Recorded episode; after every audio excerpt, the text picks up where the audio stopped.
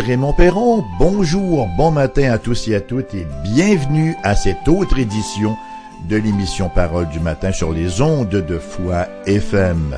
Ce matin, nous assisterons à l'exil de Jacob. Ah ben oui, hein, il fallait bien une conséquence au péché, aux manipulations, à tous les trucs que euh, Rebecca et Jacob avaient mis de l'avant pour aller chercher la bénédiction qui pourtant lui revenait de droit.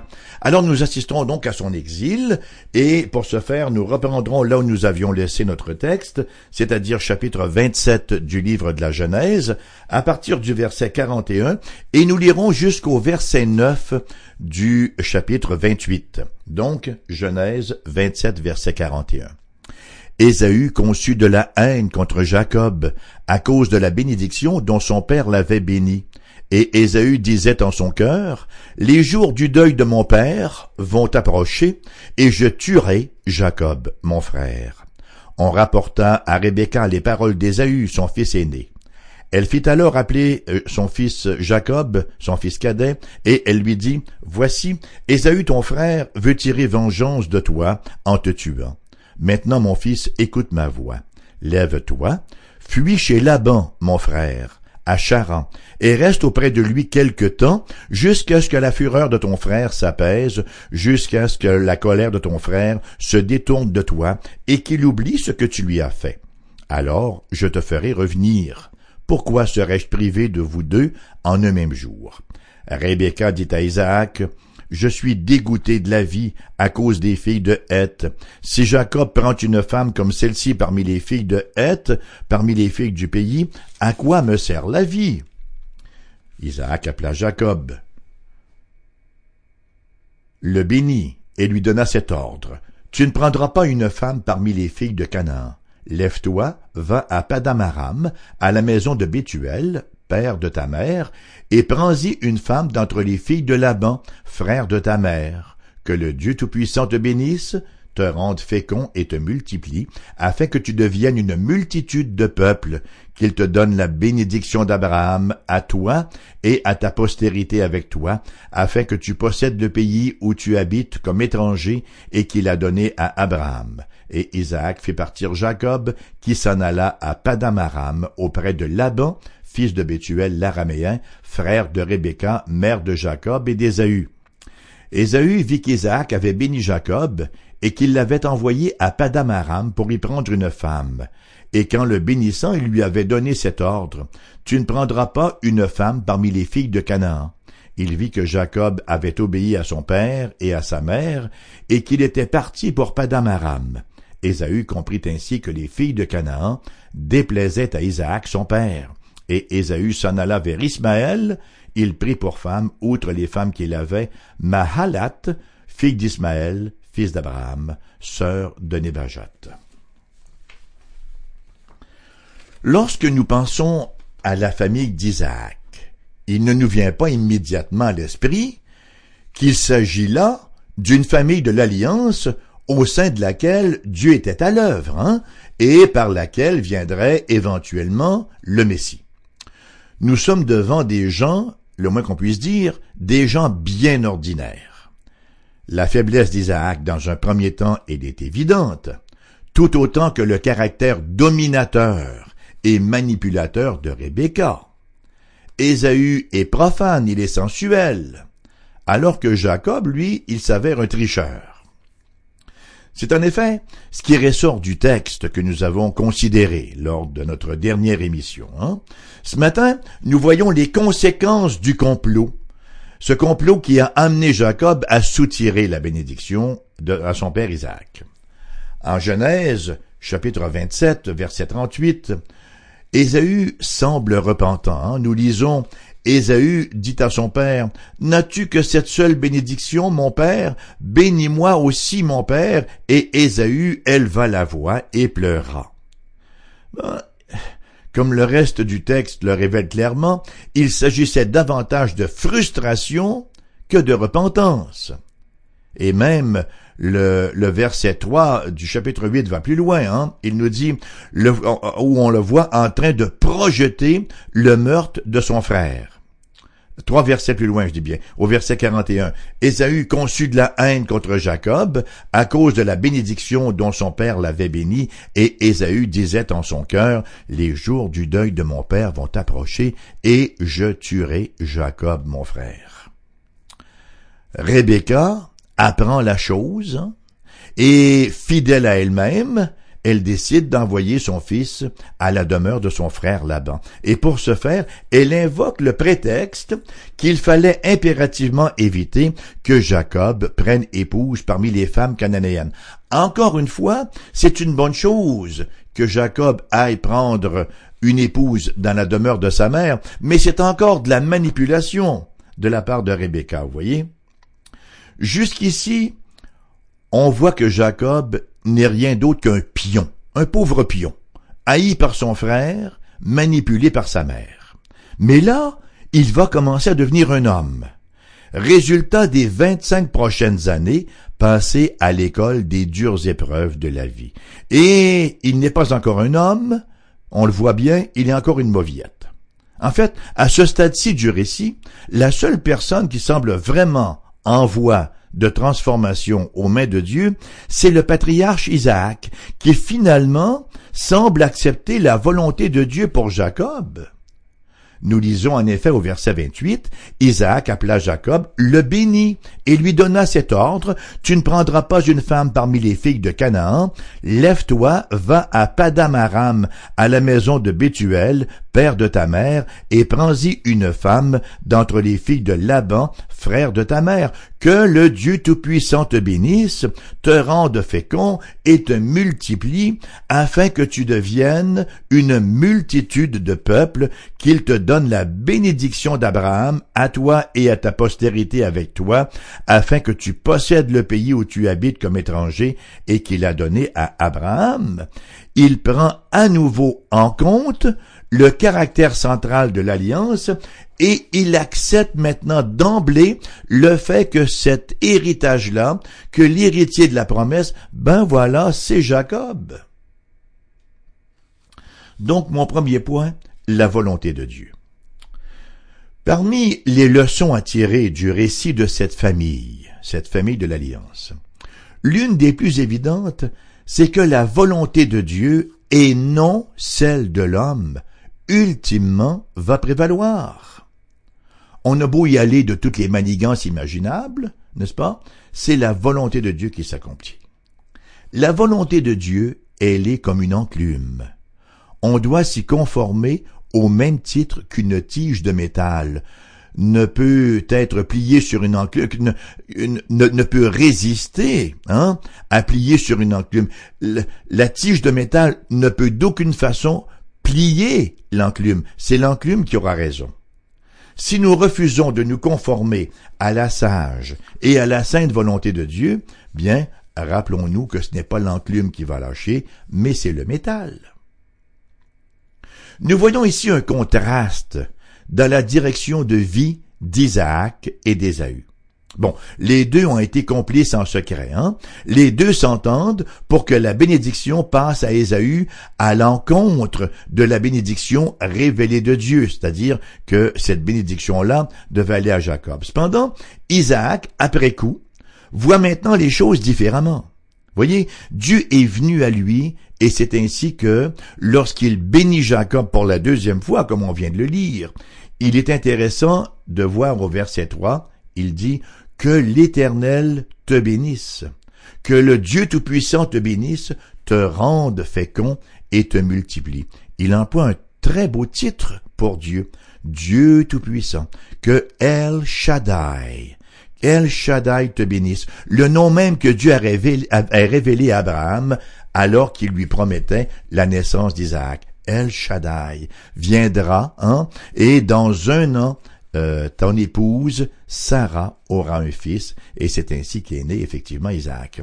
Alors El Shaddai, la volonté de ce Dieu tout-puissant, de ce El Shaddai, ne peut d'aucune façon être contrée. Ésaü, à lui, pardon, Ésaü, quant à lui, il offre, il présente une toute autre image. Lui, il n'a pas appris la soumission à Dieu. Il ne l'apprendra d'ailleurs jamais de sa vie. Hein. Il en est plutôt venu à haïr son frère que Dieu avait choisi. Et il planifie même un fratricide. Il planifie de mettre à mort Jacob. Ce n'est rien de moins que la malice de Satan qui cherche à détruire Jésus, la postérité de Jacob. Et ça mérite une petite gorgée de thé, excusez-moi. Voilà. Et nous avons mon deuxième point, les fruits de la tromperie. Une autre leçon claire qui se dégage de ce récit, c'est que le fruit de la tromperie est porteur d'un goût amer. Chers amis, si nous marchons dans les voies de Dieu, nous profitons de sa bénédiction. Et pour reprendre les propos du psaume 1 verset 3, il est comme un arbre planté près d'un courant d'eau qui donne son fruit en sa saison et dont le feuillage ne se flétrit point. Mais si au contraire, nous tentons d'imposer notre propre volonté, alors là, il n'y a plus de satisfaction possible. Et nous avons ici trois résultats de la tromperie que ni Rebecca, non plus que Jacob d'ailleurs, n'avaient le moindrement anticipé. Premièrement, nous, euh, remarquons que Rebecca n'a jamais revu Jacob, son fils favori. Elle a perdu son chouchou alors qu'elle est décédée pendant que ce dernier habitait encore chez Laban. Pourtant, elle était bien confiante de son plan. Hein? Va-t'en chez mon frère pendant quelque temps et quand Jacques, quand Ésaü sera un peu plus calme, là, ben, je te rappelle et tu reviens vers nous et la vie est belle, voilà. Hein? Mais c'est pas ce qui s'est produit. Verset 43-45, elle avait dit, Maintenant mon fils, écoute ma voix.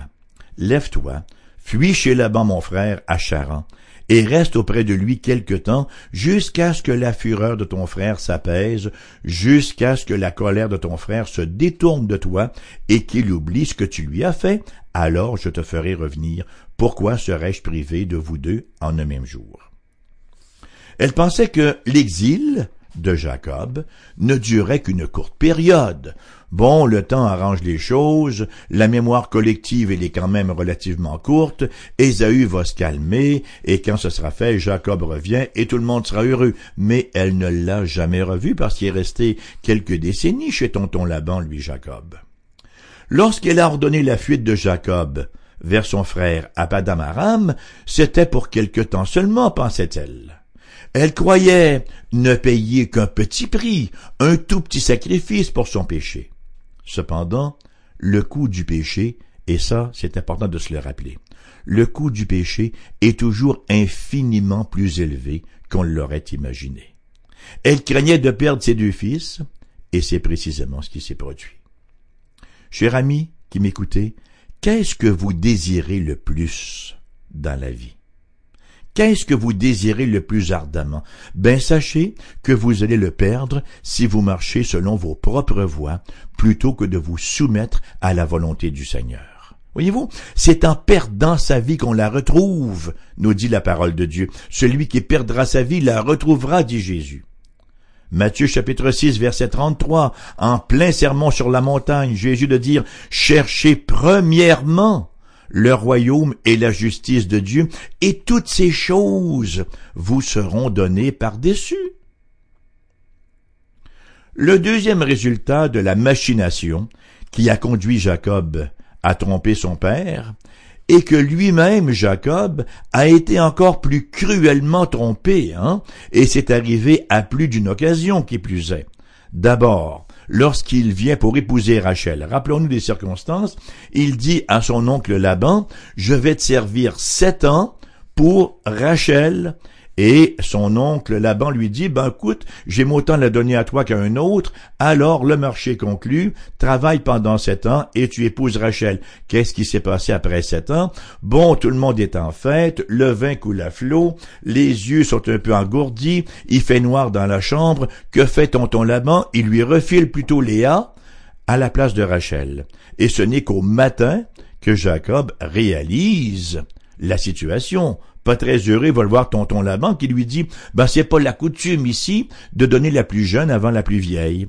Alors travaille encore cette autre année et tu auras Rachel. Wow, quatorze ans. Hein? Rappelons-nous également euh, ses propres fils à Jacob. Rappelons-nous ce qui est arrivé dans l'histoire de Joseph, hein? alors qu'ils lui ont fait, euh, ils lui ont menti, ils lui ont dit Joseph a été détruit par une bête sauvage et, et Jacob a cruellement souffert de la perte de son fils Joseph jusqu'à ce que le tout se rétablisse. Mais enfin, on voit à quel point il a été lui-même trompé à maintes reprises dans sa propre vie. Le trompeur a été lui-même trompé. Ne prenons pas à la légère ce principe fondamental que Dieu a couché dans sa parole et que nous retrouvons dans Matthieu chapitre 26 verset 52. Tous ceux qui prendront l'épée périront par l'épée. Tous ceux qui feront appel au mensonge seront victimes du mensonge. Tous ceux qui vivront par la tromperie seront eux-mêmes victimes de la tromperie. Vous savez, même si nous sommes croyants, nous ne sommes pas exempts de la correction, de la correction divine. C'est vrai que nous sommes épargnés du jugement. Hein. Tous ceux qui appartiennent au Christ Jésus ne sont plus sous le jugement de Dieu, puisque le Christ a porté le jugement. Alors c'est vrai que, oui, il l'a porté en croix, mais un fait demeure, Dieu reprend et il châtie ceux qu'il aime. Il reprend et il châtie ses enfants, sinon il serait un père indigne. Troisième résultat maintenant de la tromperie exercée par le duo mère-fils, euh, à savoir Rebecca Jacob, c'est le changement de condition dans la vie de Jacob.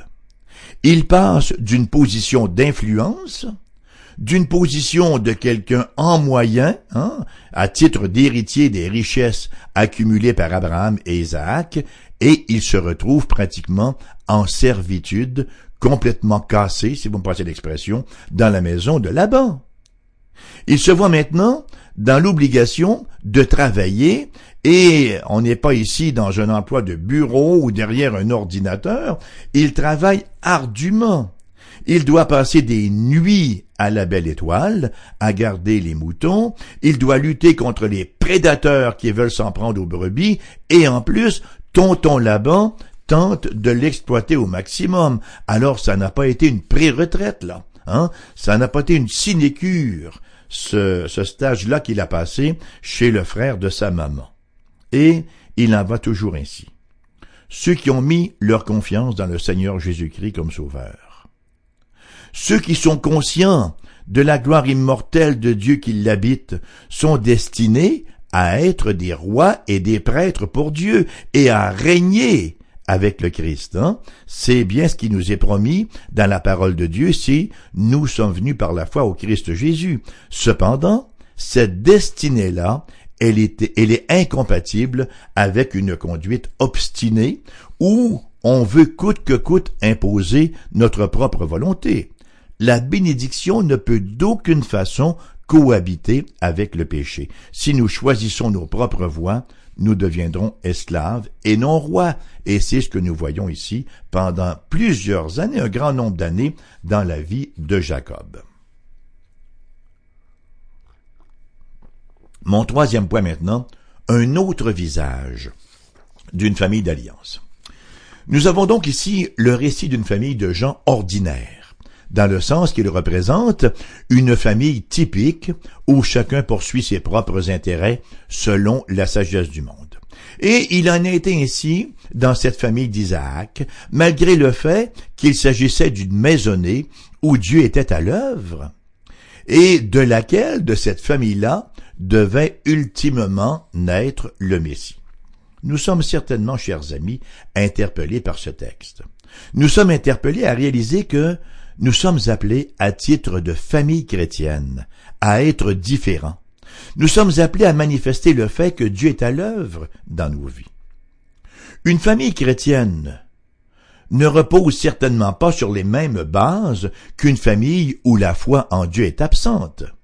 Dans un premier temps, une famille qui marche sous les injonctions divines marche selon Dieu, et Dieu n'est pas le Dieu de l'anarchie, mais le Dieu de l'ordre. Et ça nous rappelle un très beau mot que nous retrouvons partout pour toutes les institutions que Dieu a fait sur terre. Hein. Le mot upotasso. Upotasso qui veut dire soumettre, se soumettre. Upotasso. Éphésiens chapitre 5 verset 22 à 25. Femme, que chacune soit soumise à son mari comme au Seigneur, car le mari est le chef de la femme, comme Christ est le chef de l'Église qui est son corps, et dont il est le Seigneur. Or, de même que l'Église est soumise à Christ, les femmes aussi doivent l'être à leur mari en toutes choses. Marie, que chacun aime sa femme comme Christ a aimé l'Église et s'est livré lui-même pour elle. Donc, il est question ici de soumission à une autorité que Dieu a instituée. Vous savez, dans le mot grec hupotasso, il y a le mot taxis, hupotaxis, le mot taxis qui veut dire ordre. Se soumettre là, ce n'est rien d'autre que de reconnaître l'ordre que Dieu a établi.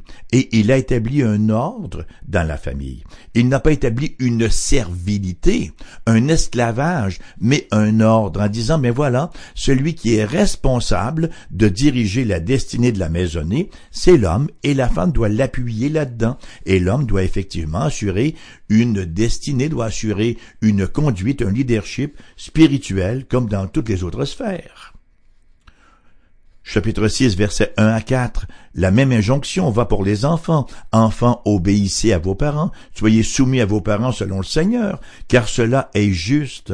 Honore ton père et ta mère, c'est le premier commandement avec une promesse, afin que tu sois heureux et que tu vives longtemps sur terre. Et vous, pères, n'irritez pas vos enfants, mais élevez-les en les corrigeant et en les instruisant selon le Seigneur. On a ici, en synthèse, le rôle de chacun à commencer par celui du leadership, qui consiste à pourvoir aux besoins de ceux et de celles qui sont sous sa responsabilité. C'est le rôle de l'époux. Dans une famille, nous sommes des canaux de provision les uns pour les autres. L'homme a comme rôle d'assurer la direction, la femme, à titre d'aide qui lui est semblable, a une contribution inestimable à faire. Quant aux enfants, dans ce cadre-là, ils se préparent à vivre comme faire se doit. Voyez, la famille, pour l'enfant, c'est l'école normale dans laquelle la soumission à la loi est d'abord enseignée. Comment peut-on espérer qu'un gouvernement tienne en bride les millions de volontés qui composent une nation, c'est absolument impossible d'entraîner massivement des gens ainsi à la discipline. Qu'est-ce que Dieu a fait? Ben, dans sa sagesse, il a institué la famille, une micronation, hein, une, une société en microcosme. Il a divisé toute la race humaine en petites factions, qu'on appelle les familles, où pour un certain nombre d'années, les enfants et les jeunes opèrent en soumission aux parents, et où l'obéissance est tissée dans le caractère de l'enfant. C'est dire que le Dieu tout sage a divisé la race en petits empires domestiques compacts, où se vit, où se prépare le modus vivendi d'un cadre plus large. Vous le leadership familial, il n'est pas despotique, il n'est pas dictatorial, mais il est tempéré par l'affection parentale de façon à faire échec à l'abus de pouvoir. Et ainsi, l'enfant apprend ce qu'est la soumission. Il apprend ce qu'est l'autorité, de sorte que devenu adulte, il ne contestera pas l'autorité à tout propos, non plus qu'il ne tentera d'imposer sa volonté, non plus que d'aller en grève, n'est-ce pas, euh, à tout bout de champ pour quelque raison que ce puisse être. Bon, et à cet effet, est-il utile de mentionner que le Québec, le Québec a grandement besoin de retrouver ses repères? Nous voyons une bonne partie de la nouvelle génération reproduire dans la société ce qu'ils ont appris, ou plutôt ce qu'ils n'ont pas appris dans leur cadre familial.